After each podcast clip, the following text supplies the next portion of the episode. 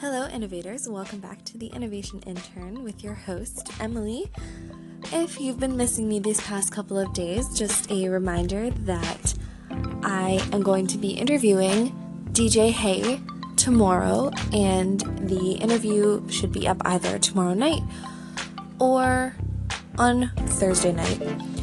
I'm really excited to talk to her about her story as a blind trance DJ and the kind of technology that she uses to be able to do it. She's really passionate, passionate and dedicated, and this is her dream to become an amazing DJ that plays all of the headliners. And just from talking to her a little bit, I have confidence that she can get there. So join me on my next episode that will feature her and our interview. I'll try to keep it under half an hour, preferably shorter, but we'll see if we get a little bit off track or if we start some good discussion. In the meantime, tonight I should be uploading a regular show with two little stories, whether it's news or personal stories. And I hope to see you all back here in a little while. Also, a reminder for my interview if you have any questions that you want me to ask DJ Hey during our interview, please call in and let me know or tweet me at notably Emily on Twitter and I will definitely queue those up for you and have DJ Hey answer them.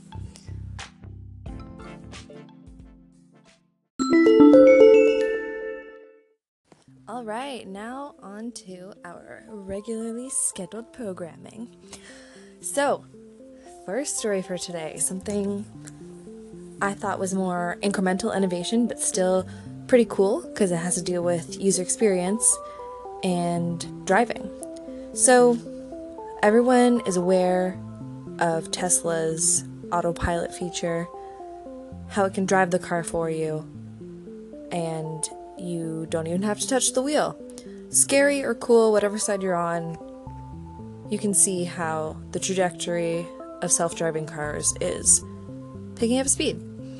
And other car companies have a answer to this. So, self driving is not anything new anymore. It was a pretty big innovation, but now everyone's kind of used to it. However, there's still this issue with self driving cars, especially ones that use autopilot features like Tesla, which is what people call the handoff problem. A car driving itself is pretty cool, and Tesla's autopilot feature uses cameras, radars, and onboard computers to detect lanes, other vehicles, and objects in the road steering is needed. This is pretty interesting because it may be safer for people, but when the car experiences something that it can't distinguish, if there's an emergency, or if a person wants to regain control of the car, there's this awkward part where you regain control, and that's the handoff problem. So you're supposed to have your hands on the steering wheel still and still be aware of what's going on around you, but that disengage from the autopilot feature in, back into regular driving is still kind of awkward and unsafe.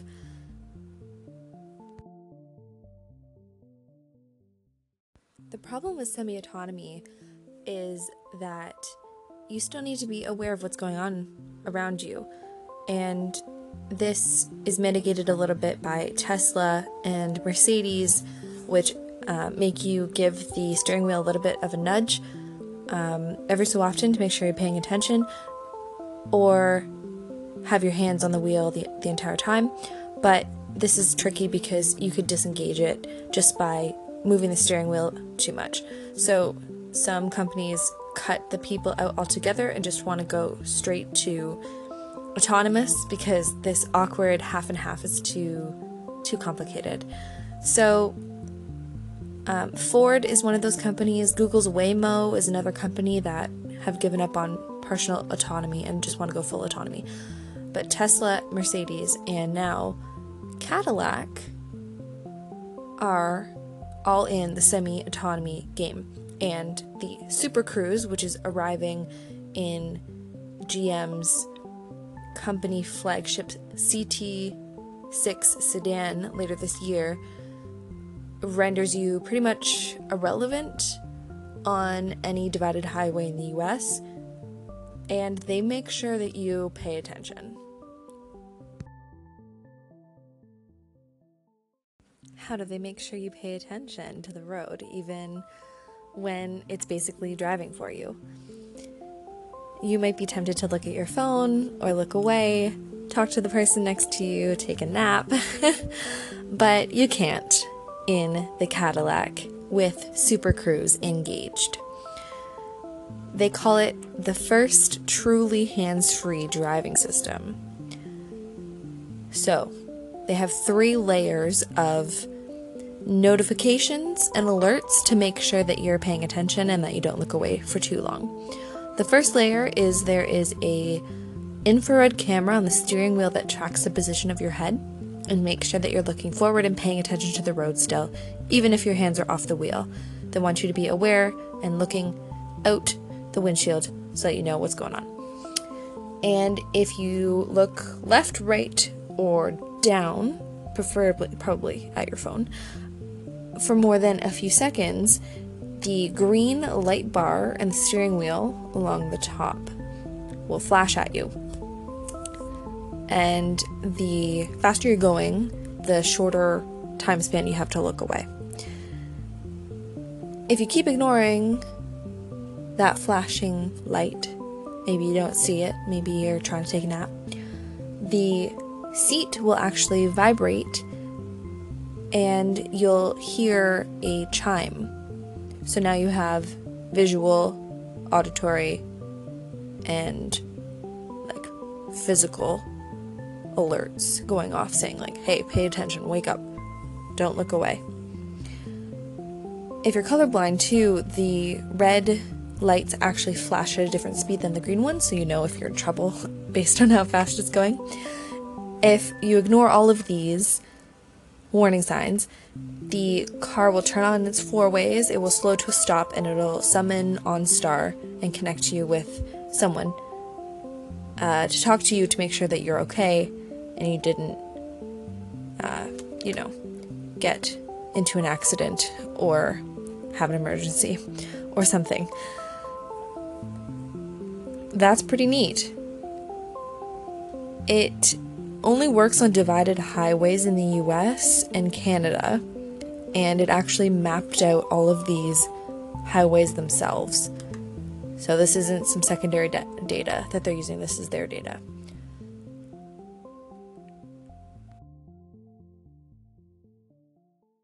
Personally, I really like Cadillac. My family is a General Motors family. My mom has a Cadillac, and it's really nice.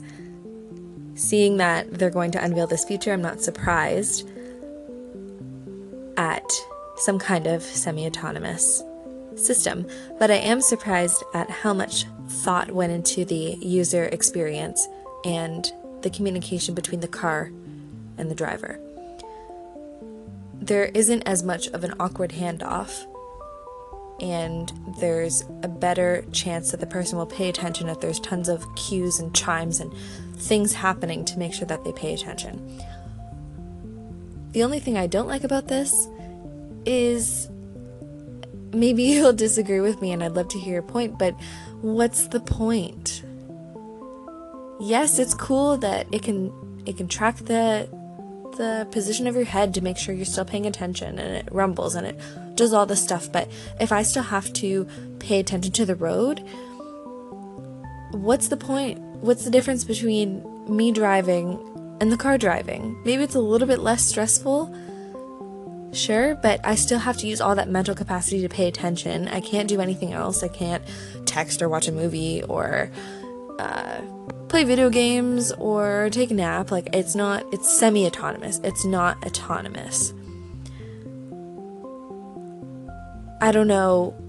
Maybe if someone travels a lot and they'll put their phone right up into their line of view so that it'll still look like they're paying attention, but an infrared signal says that it's says that you're looking forward and it's all good, but you're not actually paying attention. Like, I don't know how many people would use this. I don't know if it's really solving a problem. And I don't know if it's worth it to go halfway. I feel like if you're going to go autonomous, you go full autonomy. We're not there yet from a technological standpoint, a safety standpoint, a legal standpoint. Uh, we're not there yet. But maybe we should be waiting instead of taking this half step. I would like to know if any of you would use it truly. I don't know if I would. Maybe if I drove on highways a lot, but I can't really see myself using it. And it's only on the highways too, so it's not like, you know, it's gonna work on your regular 80 kilometer back roads that we have here in Canada all over the place. It'll work on the 401 or the QEW or whatever, which is cool, but not everywhere. I don't know. Let me know your thoughts.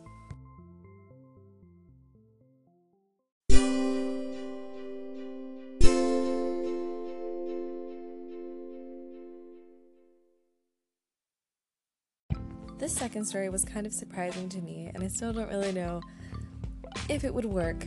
You'll have to tell me. If you're like me, though, you love dogs. And I've never had a dog. My parents never let me get one because it was a lot of work. And I've wanted one so badly for so long.